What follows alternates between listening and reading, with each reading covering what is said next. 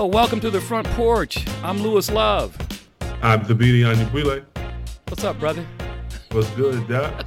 oh man, I think the last time we chatted was uh, we talked about the, the Crete Collective, right? Mm-hmm. And um, that work and some of the yeah. hopes and dreams behind that, and you know, church planting in uh, brown and black uh, neglected communities, mm-hmm. right? And you know, the thing about the thing about the Crete Collective and and um, you know, and and the gentleman that and the, and and the sister that's on our board as well, mm-hmm. is that um, we talk about the what we want to do. We're not talking from you know across the street, mm-hmm. right? Amen. These these are these are ministries that we are actually involved in, you Amen. know, communities that we're involved in, and so. Um, in recent weeks, T, I thought about your city and I just want to talk to you and see if, and, and, I know folks probably want to talk to you too and say, man, I wonder what T, what's going through his mind up there in, in the capital city during these days, mm. right? Uh, your your town probably has indeed been the most talked about uh, town in uh, in the country and probably in the world. Mm. All eyes are on are on DC, mm-hmm. right? So I thought about the ministry of ARC, you know, Anacostia uh, River Church and wondered what it would what it must be like to to minister in a place with so much going on, man. At at uh, you know every week, mm. right? I, I, think it was John King. John King said, "Man, we're we're living in a month of Wednesdays." right, and uh, he kind of he kind of talks like that all the time, right? And he's like, you know, Wednesday we have you know this you know this this coup, this insurrection, this this attack, the Capitol building. Uh, the next Wednesday, we're mm-hmm. going to, you know, the president is impeached for the second time. Uh, and the next Wednesday, we'll be having an inauguration of a month of Wednesdays. Uh, something's going on in your town, man. What's that like, brother? My goodness. Man, that, that makes hump day rough, don't it? it ain't it ain't what it used to be. Listen, man, but you, the, the the real real is it's been like this for four years. That's true. Right now, what we've seen in the last week has been the sort of most flagrant and, in some ways, shocking uh, of events uh, in the last four years. But it, it's this city has been and the country I think will mm. will will have a long season. We'll need a long season of normalcy, of quietness, of peace and quiet, in order to sort of come down from the trauma mm. uh, of these last four years. Man, we've we've been as a republic taken through the ringer, and last week was really in some ways the culmination mm. of four years of misinformation, disinformation uh, of a sustained um, warring against all of our institutions, mm. uh, from intelligence to um, policing and the DOJ uh, to um, the institution of media and journalism. Um, all you know, it's it's it was a culmination of, of a four years war, um, mm. four years assault on every American institution and American value, um, civic value by the commander in chief. Yeah. Right. By by the one who is meant to protect the country, is sworn to protect the country against all its enemies, foreign and domestic. And uh, last week was a, a, sort of culmination of his actually stirring up the enemies that are domestic um, into an ins- into an insurrection and an attack on the Capitol building, which is which is you know the symbol of lawmaking and, and law and order in the country. So you've got the quote unquote law and order president, as he styled himself, um, assaulting law and order, mm. uh, and uh, all in the name of his his ego, and all in the name of conspiracy theories about the election, which have been debunked and failed at every turn, and yet millions of people still cling to it. And mm. so it's when you ask the question, what's it like to be in a city? You, you realize you're inhabiting uh, a strange world between sort of um, competing both visions of the country and competing epistemologies. Um, and and competing sentiments that have been sort of stoked to their uh, sort of nth degree. Um, and so we, you you you you're standing between these extremes, um, and it's not and and the standing between the extremes is not sort of trying to sort of say, okay, let me let me admit a little bit over here and a little bit over there, and kind of both sides in it. You know, it's it's standing on one side, truth, right, mm-hmm. uh, rather than error, but but not being swept up even by those folks who are closer to truth but still but still sort of uh, have gone too far uh, in their in their reactions to things. It's a it's a it's a ticklish dance. Sure. when you mentioned both sidesing of it, when you when you mentioned that, I, I thought about the a lot of the um, a lot of the uh, talk, a lot of the noise comparing uh, what happened in the nation's capital, at the, nation, at the Capitol building, to um, some of the protest and even some of the looting that went on during the past summer. And I'm like, wow, I mean, so mm. are you saying to me what happened Wednesday was okay? Mm. It's, it, we're supposed to, I mean, since that happened, right. I just, yeah, the whole thing was like just, just the whole framing of that is like, really, man, would he be, what are we talking about here? What's what's going on in people's minds to yeah. to make that kind of a comparison? Yeah, you know that that kind of comparison it probably has a number of roots, right? So this what I'm about to say is not meant to represent everybody who might say such a thing or or or to suggest that this is the only reason they might su- suggest some things but I'm going to have to record that and play that again that what i'm about to say does not represent everybody and everything because about time this is listened to what you oh. get ready to say represents that's exactly right. It'll be taken all out of context. And be made absolute in ways that I, don't mean it. But that's okay. That's, that's okay. This, this, is the world we're in right? That's right? that's right. And and so so this is this is what i want to say is that the folks who make that comparison i think are doing that usually in a self-defensive and deflective way, right? Mm-hmm. Because they have gone on for months in 2020 and for years since, you know, Mike Brown at least, decrying every protest as a riot and taking every instance of misbehavior during a protest or associated with a protest and blaming all the protesters um, and and trying to discredit protest itself, right? Sure.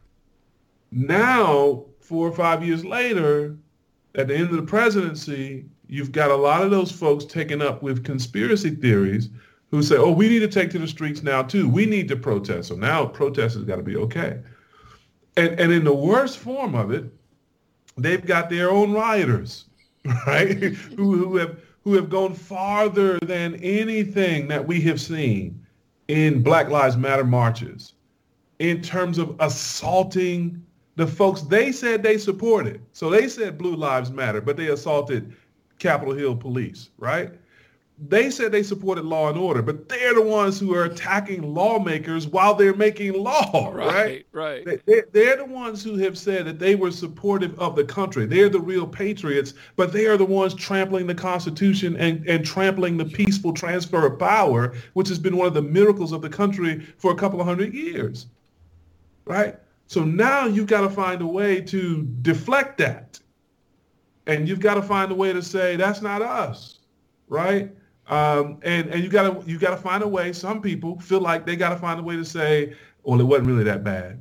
You know, I had uh, I had some guy to show up in my Twitter feed to say, you know, people are making more of this thing at the Capitol than it than it actually really was. Mm. You know, now that's dangerous. Sure. That that kind of know nothingness in service to one's own ego and protection of one's own ego, in refusal to say, I was wrong, or this was wrong that is dangerous. Mm. That's as dangerous as the folks storming the Capitol building because it actually enables what happened sure. at the Capitol building, right? Mm. Um, and so, you know, I, I, think people who are sort of making those comparisons uh, are doing so for selfish, self-protective reasons often, because anyone looking at these situations can note some some glaring differences. Wow. So, so, Yeah, so for yeah. example, if we talk about some of the violence that happened in Minneapolis uh, around the George Floyd protests, you know, a lot of that was instigated by Proud Boys and Antifa and other white supremacist groups who were showing up to hijack it, which had nothing to do with the protesters Sure. right? We look at some of the protests and marches going around the country, some of the destruction of property. A lot of that's folk clad in black, Antifa types, anarchist types, who, who were being confronted by the protesters, saying, hey, don't be doing that in our name. We didn't come out here to do that. That's not us. You know, you don't represent us. hmm You know, we got video evidence of folks, but this thing happening at the Capitol, if there were people in the protest confronting the rioters, and maybe there were, I hadn't seen the video yet, Mm. right? Um, and and the mingling of messages in last week's protest and riot it is a is a is a stunning and alarming mingling of messages. So you've got folks out there with anti-Semitic Camp Auschwitz Sure. Uh, yeah, sure. man. Yeah. making light of and, and rejoicing in the, the gassing of millions of Jewish people. It's racist, vile racist. You got folks carrying Confederate flags, you know, through the Capitol building. Now, the Confederate flag being the flag that's associated with the country that succeeded from the Union that was defeated in order to preserve the Union, right? So you got lost cause types trampling through the halls of Congress, right? Sullying it. And you've got you've got types out there who are, you know, with the other conspiracy theories around the election. You got the QAnon types and and others who are out there. Um, and then you've got this kind of civic religious people who are out there. Um, the Christian nationalist types who are out there. Um, it's a strange confluence of messages, strange in the sense of at least anything Christian doesn't belong in that mix Sure. right? Um, and and the folks who are finding themselves unable to to parse the difference between those messages, to condemn some, uh, well, to condemn all those messages, and put forth a a, a glaringly true and beautiful Mm. depiction of Christ, they're part of the problem, Sure, right? So, sure. so we've got a church world who's been discipled into that mess um, for a number of years now, Mm. and you know those chickens are coming home to roost. Man, the the the making. The, convol- the, con- the the making of bedfellows, man, in that oh my Oh my. goodness, it was it was wild. It kind of, you know, and I don't know, um, and what I know is probably uh, very limited, but in just talking with brothers and sisters, um, I'm not sure I, I, I know of anyone. There's been a lot of people trying to explain why looting happens. Um, but I don't know if anyone that say, hey, it's okay, we need to go out and do some looting Right. right? And uh, yeah, you know what? We's going to go in there and just rob, you know, and burn up stuff. And, you know, Yep. and so the the recent thing that happened around us was Kenosha, Uh-huh. um, with the um, with Blake being shot seven times um, in the uh, in the back. Mhm. Did I say in the back? Yeah, in this back. Yeah, by a police officer. Walk, walk into the car. Yeah, and of course, no charges are. I recently, uh, last week or so, no charges are going to be brought. And so, in anticipation of some um, unrest, I mean, uh, they had called down 500 National Guardsmen to Wow. the small town of Kenosha. Wow. And so, while that was going on, there was a shooting here in Waukegan by a police officer, right? Of again, unarmed, unarmed, black man, and um, I'm just, uh, I was just so uh, impressed and and grateful for uh, a group of uh, black ministers in Waukegan, the, the North Shore Ministerial Alliance, right? And uh, and meeting with the mayor and uh, saying, listen, we're going to meet you with helping to protect our city. Mm. Mm. We're not interested in, you know, in uh, firing people up. Let's get out here and tear up Waukegan. No, we all live here. We want to protect the city, and we're going to join in and meet you and help you uh, something you need to do now. you, you mm-hmm. can't you can't turn a blind eye to what this officer did. And the mm-hmm. mayor was uh, and, and, the police chief uh, they worked together, and so um, our city was was was uh, it, we had protests. There were protesting, but the ministers and the congregations worked together to to stop, not Amen. to incite. Amen. Who wants their town tore up, man? And so I think the whole comparison is kind of just whack in, yep. in itself. It's like, man, we, we're supposed to be thinking people. Yeah. Yeah. Yeah. Yeah. Yeah. No, that's good. Yeah. That's good. So, man, I mean, all of our cities have their issues, their dynamics, right? And we, you know, none of them are quite exactly the same. There are some there are some similarities. Um, but when I thought about you, man, and, and, and the fact that you're that you're in D.C., you were in Grand Cayman or Cayman Islands for how long, D? How long did you pastor eight, there? Eight years. Eight years, and something like, hey, was he crazy? So he's leaving there. but when we talked before about the, the Crete Collective, and even though there are you I think you always tell me how many nations there that you pastored or over in in Cayman. Uh, mm-hmm. There's still a heart for uh, your kinsmen according to the flesh back here in the states. Mm-hmm. And so I, I, I, jokingly say, why would you come back from that but y'all had hurricanes down there and stuff too, though. So right, you might have gotten you might have gotten some little unsuspected snow since you've been back, but nothing quite like having to board up your crib, right? That's right. That's right. So so uh, what drove you? I know you love the people, but what drove you to D.C. in particular? Yeah, man, uh, a, a, subjective sense of calling. Hmm. Uh, we were sort of thinking about um, where we would come back to plant. We'd already sort of reached the, the, sort of sense that we were going to come plant somewhere, and uh, we were we were kind of struggling with the where, and different people were suggesting different places. And uh, there's actually a British brother and and his American wife who were down visiting us in Cayman once, and uh, around that time, and he asked me what was next. I said, well, I think we're going to come back and plant a church. He said, where? I said, I really don't know wherever the Lord sends us. And of all people, uh, the Lord put Anacostia in his mouth. He said, have you, have you thought about Anacostia? And it was like flares went off. And I was like, I had not thought about it till you said it at this moment, but just hearing you say it wow. sounds right to me. Because in the 80s, uh, when we were college students, my wife and I would come to D.C. My sister-in-law lived five blocks from where I'm sitting, right here in the heart of Southeast in Marbury Plaza off Good Hope Road.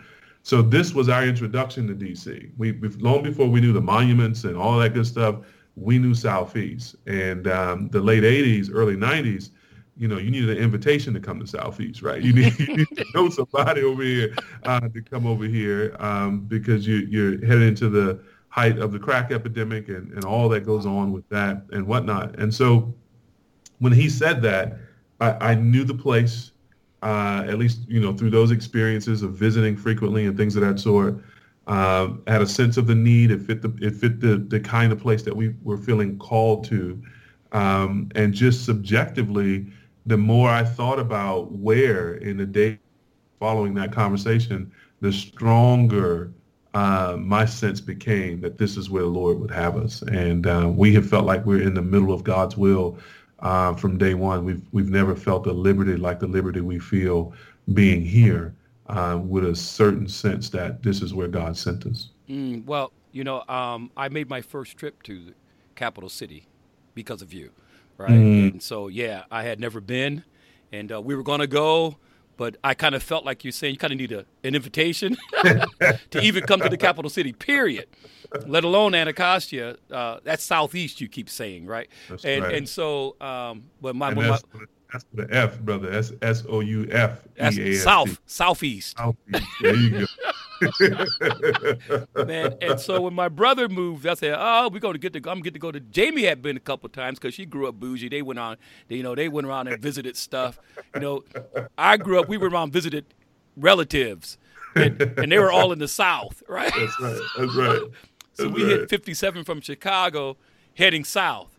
Jamie and them, they went on, you know, family vacations. I married up. I married up. Man, way up, brother. you said way up.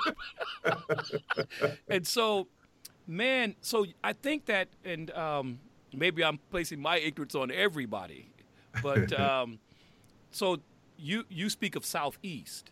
That's right. When people say Washington D.C., well, maybe some folks think that you planted your church, you know, on the mall, right? You're right, you know, you're you're right, right. In the right in the thick of it, but that is not uh, the case. Uh, you planted in the neighborhood. Is it is it a neighborhood? Is it how, how is that? Yeah, so there, there's there are tons of neighborhoods here. So DC is a very neighborhoody city. Okay. Uh, lots of little neighborhoods, lots of little villagey feeling, um, and and and sort of concrete identities to to neighborhoods, right? So you hear some neighborhoods like uh, Georgetown, Capitol Hill, you know, places like that. Those are those are neighborhoods that many people will be familiar with if they're familiar with DC in a touristy kind of way. Mm-hmm. Well, they're, they're, just dozens and dozens of other neighborhoods that make up the city. Uh, so if you're thinking about DC, you think about it as sort of like a four-point diamond, uh, and you take it and you draw a line through the middle of it, north and south, and a line through the middle of it, east and west. You get these four quadrants, right? Uh, so the city has these four quadrants. You got a northwest, northeast, southwest, southeast. Um, and we're in the southeastern portion of the city, which is almost entirely residential, um, which is a section of the city southeast and a good part of northeast, which is in terms of geographic boundaries, has the Anacostia River running through the city. So there are two rivers that actually cross through the city, the Potomac and the Anacostia and the Anacostia runs kind of north northeast through the city, and it separates a, a, a, pretty highly residential section of the city from what most people think of, and when they think of the monuments and the the, the White House and right, the, right, uh, right. those institutions, and this part of the city is um, 92, 93 percent African American.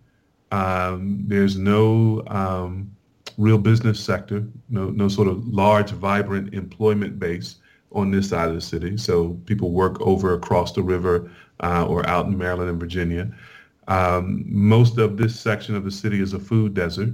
Um, so which means that people, you know, most of the houses, you know, more than 40% of the houses don't have cars and uh, a place where you could buy groceries, uh, fresh vegetables and things of that sort is at least like a half a mile away, right? So it's you know, it's a measure of how difficult it is to get to food and groceries. And so most of the neighborhood is a is a food desert. Um, it's going to be marked by challenges with the school system, challenges with uh, crime, and and things of that sort. And that's a very, so it's a so Washington D.C. is a tale of two different cities.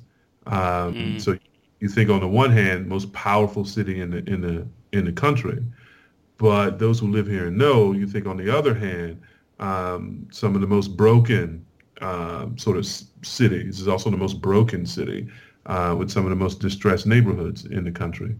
And, and the last thing I'll say about that, Lou, is I think it's really important that people realize that that's by design, that the history of, of zoning and housing practices and segregation and redlining, the history of those things in this city is quite pronounced in its effect on the on the composition of the city. Mm. Uh, on the sort of economic and social and even to some extent racial uh, stratification in the city. So it used to be that Georgetown, this uptown swank neighborhood that people think of now, well, that, that used to be, you know, a, a place where there was a lot of, you know, poverty and uh, that people, a lot of people of color lived over there, things of that sort. Somewhere along the way, a developer decided that he was going to make Georgetown into Georgetown. And guess what happened? Black folk got moved out, pushed out. yep. Gentrification happened, made it became an upscale destination. Where those black folks go? Well, they were being forced increasingly into Southeast DC and Northeast DC and, and a couple of pockets in the city where um, black folks were being kind of segregated through zoning practices and uh, segregated through um, sort of covenants, you know, housing mm. covenants in various neighborhoods and things of that sort. So it's a city with a troubled racial history yeah. um, a dysfunctional racial history, and uh, that's written literally, uh, like most places in the country, is written literally into the landscape. Mm. You know, when you, when you think about um, a lot of cities, a lot of a lot of cities, um, especially where there are Uh, there's a large population of African Americans. Uh, Chicago is like that, and the mm-hmm. word you used, the word you used is that well, the, the city is that way by design, mm-hmm. and that's what that's what uh, modern day proponents of color blindness, when it comes mm-hmm. to racism, want us to think. Right. That won't want us to think that way. They want us to think, well, it's just that's just the way things fell out. It's like, mm-hmm. no, you think about redlining, think about covenants and all of those things. This this is a design. That's and right. and although redlining supposedly was outlawed several years ago, several decades ago, right? Mm-hmm. The effects of it, that's right, you know, are still with us today. Um, right. And so that's interesting. Uh, it's interesting. Food desert, where all of these things, where you just, you know, people just don't even think about. A lot of folks don't think about um, where they're going to go grocery shopping. You know, mm-hmm. within 15 minutes or five, 10 minutes, because and they have cars. Right. They're at the store. That's right. right? And um, I think it's interesting because we we first learned of or got turned on to in a real way Instacart and all of that ordering from Christy. That's right. That's uh, right. It was blowing our minds. It's like, hey, she's like, ah, we just ordered. If I'm sitting there drinking coffee and she go to the door, she bringing bags of groceries to deliver. I'm like, oh, so Jamie works that well now, man. Thank you, Christy. Thank you, Christy, because you'll be some winter. It's cold. One, it was cold. I'm like, Jamie, you got to do that Instacart thing, baby. I don't feel like going to the store. Um, but that's another thing I noticed when I was there. T is a lot of multiple family dwelling units. Oh yeah, apartments and I mean lots, a lot of. What's the deal? I mean, it's a lot. It seemed like to me. Yeah. Well, I mean, with, with large cities, you're going to get density, right? Yeah. And so, even though DC is geographically a small federal district, uh, in terms of density, there's actually quite a lot of density here, and that's because of the sort of multifamily units, whether it's um, we don't have a lot of high rises, right? Right, People right. Sometimes, but um, but there are lots of sort of garden style apartments, lots of kind of townhomes here, uh, row houses, things of that sort. So you get a lot of density, um, and and particularly in in black and brown neighborhoods where you get that density, um, you know, uh, supposedly offered, you know, as a solution to sort of low income needs, right? Um, and so what you do is you concentrate poverty. That that's basically all the sort of housing, public housing program and policies of the country were was the concentration uh, geographically of poor people and the segregating of poor people into neighborhoods uh, apart from more affluent residents and apart from the kinds of businesses and amenities that are in more affluent neighborhoods. And uh, that's part of the vicious cycle of sort of segregating people into poverty, then later coming along, along and gentrifying and cannibalizing um, mm. those things when it becomes affordable to more wealthy people um, and, and when they're ready to sort of turn it into something else and displace people and so on. So that's that's part of what you're seeing here. So right now, uh, you've probably heard the sounds of gentrification as we've been talking. You've heard some hammers or jackhammers or things of that sort. I look out my window, and there's a there's a new there's a new building going up.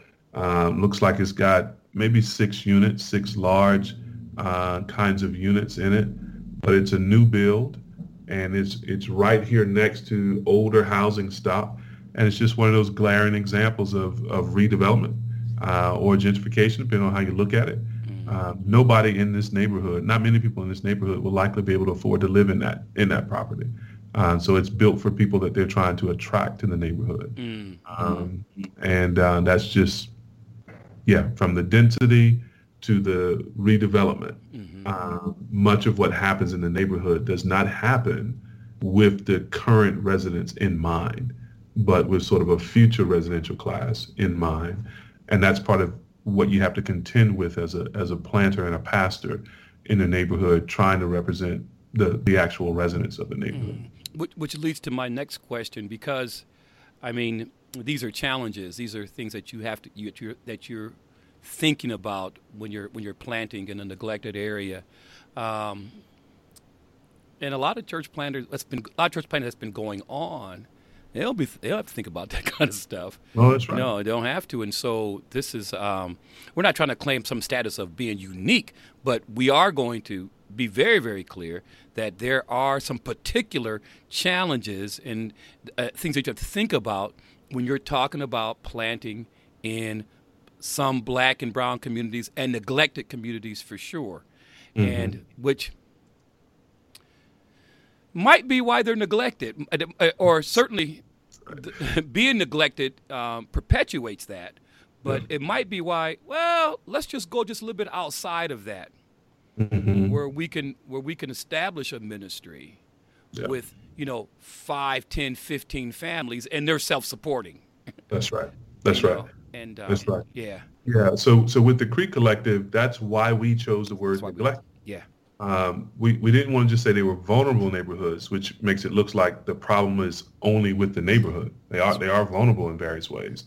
Uh, we want to say neglected because there's actually a long history and pattern of not just government and and not just citizens, but also of the church um, neglecting, avoiding, forsaking uh, mm. ministry in these contexts, right? So with a lot of church planting, what you get is uh, plants that are kind of hood adjacent, right? But they're not actually in the hood, right? For the very reason that you're talking about, the perception is we won't be sustainable. But over here, we've got some some uh, families that are more more or less affluent, um, and we can say we sit at the intersection of three streets that that sort of represent some diversity, and and we we hope to draw people into this diversity. But again, that in, in our context, right, psychologically, because DC is so neighborhoody, to, to go half a mile or a mile seems like you just went cross town, mm. right? Because it's a very different neighborhood. You travel a mile or two, da, da, da.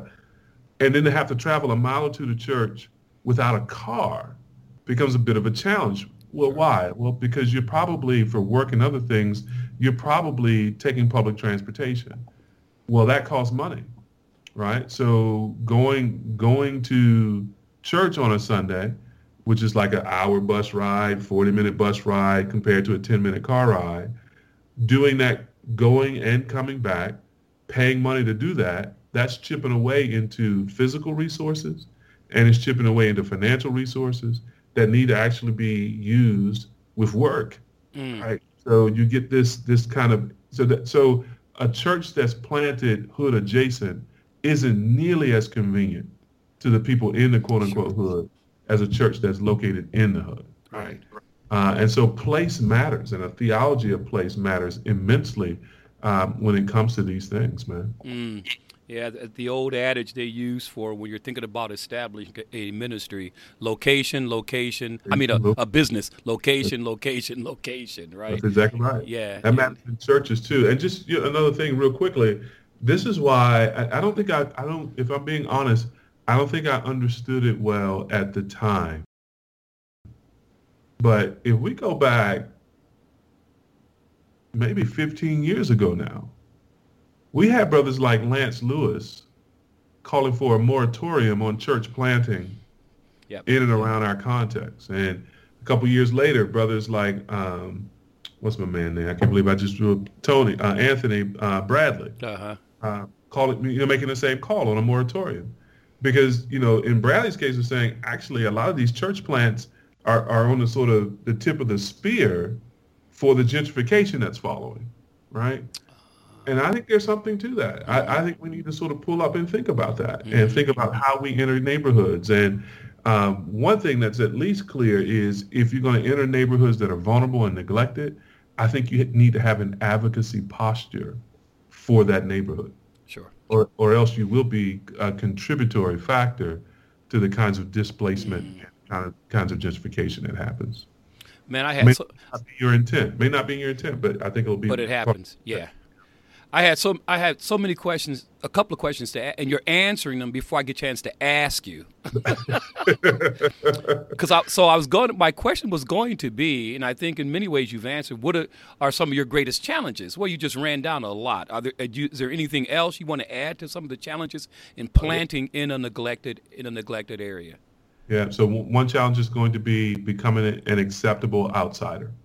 Right. That's mm. first step. You you you're not known to the community. Uh, you don't know the community.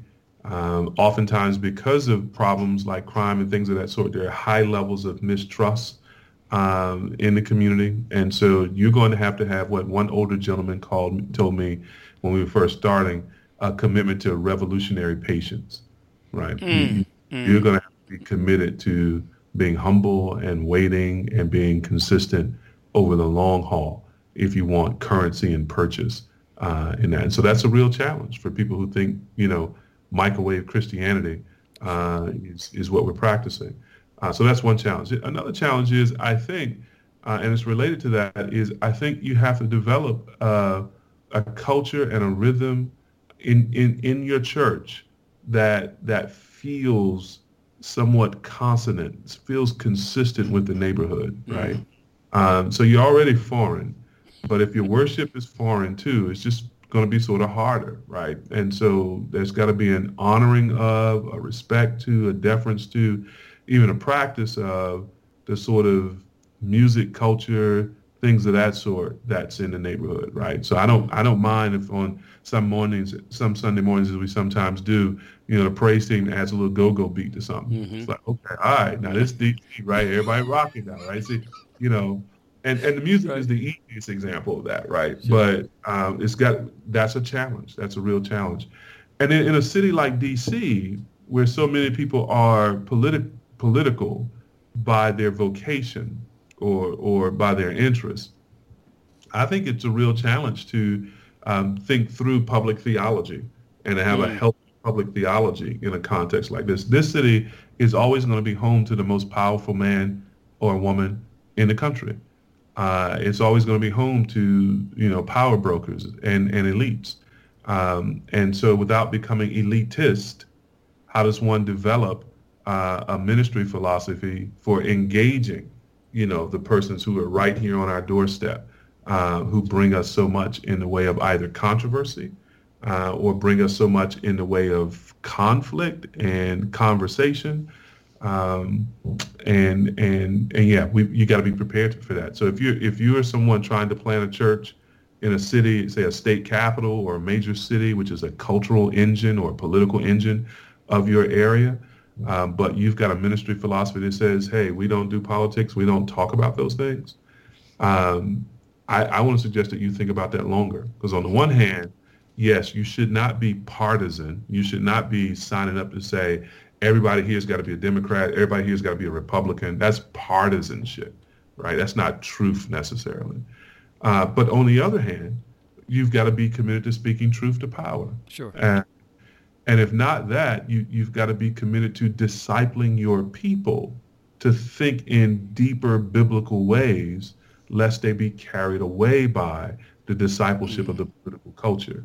Um, and so that's a challenge, being able to, to try and do that and to be understood as you're doing that, uh, not mistaken for being, oh, you're just being partisan because you mentioned this political topic. Um, I think a lot of people have been trained to think that way. And that's a real challenge then when a pastor comes along trying to shape you biblically um, to think about things maybe in ways that are different than what you've always assumed. Mm-hmm. It's interesting you mentioned the, the you mentioned the, um, the the man the prevalence of politics Mm. And I, I, had been to DC once before, but I didn't count that because it was business. And um, yeah, I came in uh, to BWI, and you know, old country boy. So they had to meet me there and to to take the the commuter train in because I'm uh-huh. like, hey, when I get off this plane, I'm going to be lost. and so they had one of the office personnel to meet me, and uh, I couldn't. I mean, politics. That's that young lady, I mean, it was amazing. Mm-hmm. Everyone in the office, I mm-hmm. mean, we've had a cup of coffee before the day began, right?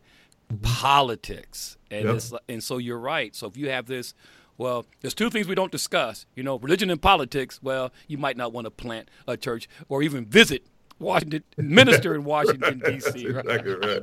No, that's exactly right, man. Because you go get it from the cab driver. you, you go you go just everywhere, man. It's just, it's the air here, right? It's it, part it, of the culture. Uh, and how can it not be? It's the seat of the federal government. You know? Yeah, yeah, but yeah. Why wouldn't it be? Right. Yeah. So so it's it's interesting because you, you mentioned these some of some of the things you mentioned. Certainly there are some similarities in some other places in terms of patience. You mentioned how, what, how'd you put that again? He talked. He said you got to be committed to a revolutionary patience. Revolutionary patience. So, um, but but T, almost everything you mentioned, almost no, it does. I mean, all of those they do. It's like no, you can't do that in two three years. you can't. No, that's exactly right. No, you can't. Exactly. That model is just not going to work in a place like D.C. or in mm-hmm. many places, uh, black and brown neglected communities.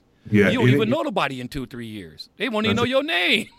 that's exactly right. That's like, exactly. Was there, was there a church? Was he ever here? that's exactly right. Hey, and that's the other thing too, right? Because folks yeah. in in in neglected communities, in vulnerable communities, they are used to people coming in, making promises, and disappearing. That's right. Right. So there are a whole lot of churches. I'm surprised at the number of people I meet who say, "Oh yeah, our church used to meet in the high school where we currently meet. Our church used to meet in the high school too. Then we got a we got a place out in Maryland or a place in Virginia, and, and you know we picked up sticks." I'm surprised at the number of times I have that conversation, and and and and so then I'm not surprised at the sort of fatigue that the residents feel. Sure. You know, when, when somebody else comes promising, here he come again, yeah. Yep. Uh, are they going to be here? Are they real? Are they genuine? you know, things of that sort, man. And, yeah. and so you have, to, you have to be here long enough to live that down. Say, oh, oh, he's going to be around for a moment. Right. Yeah. Oh, he is in the community. I was I was encouraged when I was there, and you when I was there a couple of years ago, and you were four years in, maybe five years in then, and uh, they knew Pastor Thabiti. Mm-hmm. Uh, because mm-hmm. of the work that you had been doing, getting to know the neighbors, hanging out with the people, and things mm-hmm. like that, and, and establishing some relationships, which takes time. It takes time. Yeah. Particularly, particularly for an old introvert like me, because it, it's real easy for me to go downstairs, flip on the TV, watch a game or something, play Xbox. Uh, so, so that's another challenge too. Just my own wiring, right? I'm I'm an introvert, and uh, sort of getting out of that to be in the community is something I'm constantly working against, right? Uh, in that way. So yeah, you and Stephen are um, are Stephen's an introvert too, right? And like, and people meet you say, "No, you're not." right. But you're like, yeah, but you'll know how this engine is purring on the inside. You don't That's know. Right. Exactly you don't know that even right now. I'd rather be at home. but this, so so then, T. Let me ask you this: You've been there now, going on seven years, right? Yeah, we came back in, in 2014. Yeah. So Boy, going on seven years. This year it'd be seven years. Wow, time time moves along, right? What are some mm-hmm. of the valuable lessons you've learned in these seven years? Yeah, uh, number one, it ain't easy, mm. and I know that there's somebody say like, that oh, again. Say that. Say that again. Because church planners need to know it's I, I, yeah. and don't matter don't matter how much money you have. That's right. That's it's, right. It's not. It's not easy. So, yeah. So pastoring ain't easy. Planting ain't easy being a church planting pastor in a neglected neighborhood ain't mm. easy. So if you're looking for easy, don't sign up for this, right? right. Um, so number one, it's not easy. Number two, it, it is reward. It is rewarding. It is joyful, right? So I'm having the most fun in my spiritual life, um, shepherding Anacostia River Church, trying to figure out how to serve our community, things of that sort. Um, and so it is worth it. It's not easy, but it is worth it, mm. and there's a lot of joy in it. The, the third thing I would say, you're going to have to break some molds and some boxes, right? So chances are, if you're coming out of a sort of self-conscious evangelical space, or if you're coming out of a traditional black church space, doesn't matter. That when you plant a church and you try to get relationships in a particular neighborhood, there are things that you can transfer, but there are a whole lot of things you got to break the box on. You got to break the mold on. And so I think people need a commitment to figuring out what it means to be a local church in their particular context mm. with their particular members. Uh, and folks need to not try to be like this church over here, over there, that did this, that, or the other thing that might have quote unquote worked. Yeah, um, yeah. So there's a there's got to be a commitment to a kind of loca- being local, uh, to a kind of localness that that is really really important. Um, and then, you know, not necessarily in this order, but a fourth thing would be, man, you you've got to make sure you really are committed to the gospel, right? Mm-hmm. That, this is of first importance. Um, so again, it's easy to be in places of high need and to sort of drift toward trying to serve all that need. And um, that's easy to do in part because people will applaud that. You know, if you come and say, "Hey, we we got twenty thousand dollars, want to give a grant to somebody to do an after school thing," or "Hey, we've got fifty volunteers," you know, a lot of people like that's great. You know, the, the you know the the unbelieving world recognizes the goodness in that and will applaud that, right? But only Christians will applaud you for the gospel, mm. and um, and so you you've got to be you know sort of rock ribbed in your commitment to the gospel and the centrality of the gospel to your preaching, to your counseling, to your evangelism, uh, and all those other things. And so you got to have a firm hand on that. It's, here's the last thing I'll say. I, am sometimes surprised at the number of folks who say they want to be church planters but don't know what a church is. Mm.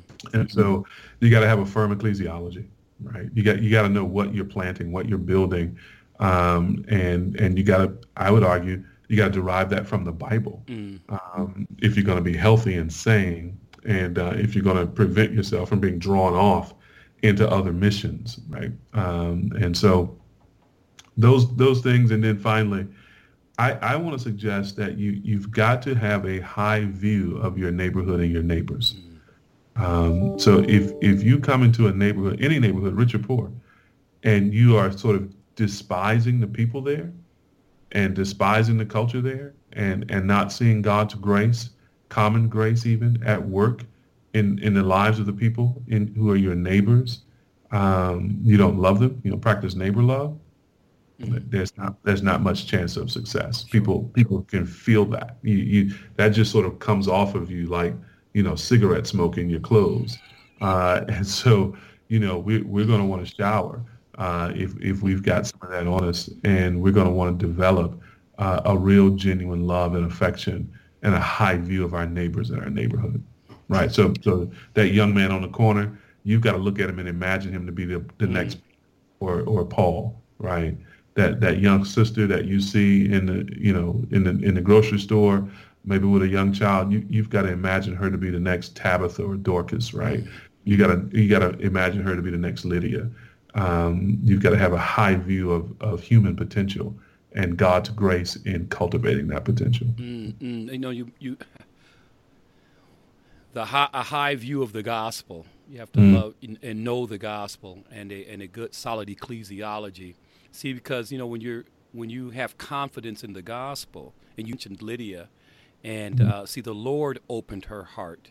That's right right, to to adhere to, to hear the things that Paul and his companions were saying. Amen. And so you're in there, and you're in there, and you're not, you don't have the superhero con, uh, con, uh, type of. Uh, hmm, you don't understand yourself to be the one that's going in there rescuing people. That's right. Jesus rescues people. That's right. right now we're we're there um, to serve mm-hmm. as human representatives, but we don't change people's hearts. Mm-hmm. We love them and uh, you know, and so that's part of uh, the work of as part of understanding the importance of the gospel, and mm. have and having a healthy ecclesiology, the work of the church.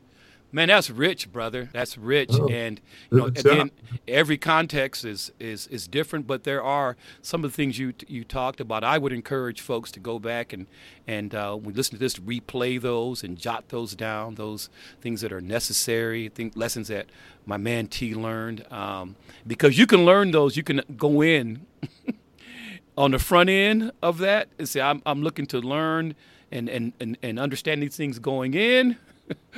or you can be on the backside and say, "Oh, I wish I had a a, a higher, um, wish I had a higher um, trust in the gospel. Mm-hmm. wish I trusted mm-hmm. the gospel more than I trusted myself." Amen. And going Amen. in, and so um, mm-hmm. great stuff, man. I appreciate that. I'm I'm looking forward to getting some more church planters and uh, out here on uh, the front porch and talking Amen. about what it means and some things they've experienced and uh, and how we can help uh, other brothers and sisters, yeah, who are taking on this work. Man, praise God for the work. How can folks pray for ARC, man? Yeah, man. If you want to pray for ARC, pray for revival. Ask the Lord mm. to send revival to our neighborhood and our city. Uh, pray that we would grow in zeal for the Lord and the fear of the Lord. Um, pray that He would continue to supply our needs mm. uh, financially, and that we would be good stewards in in sort of um, using that to, to bless our neighborhood in various ways. Pray for good partnerships with, with other institutions and other players in the neighborhood.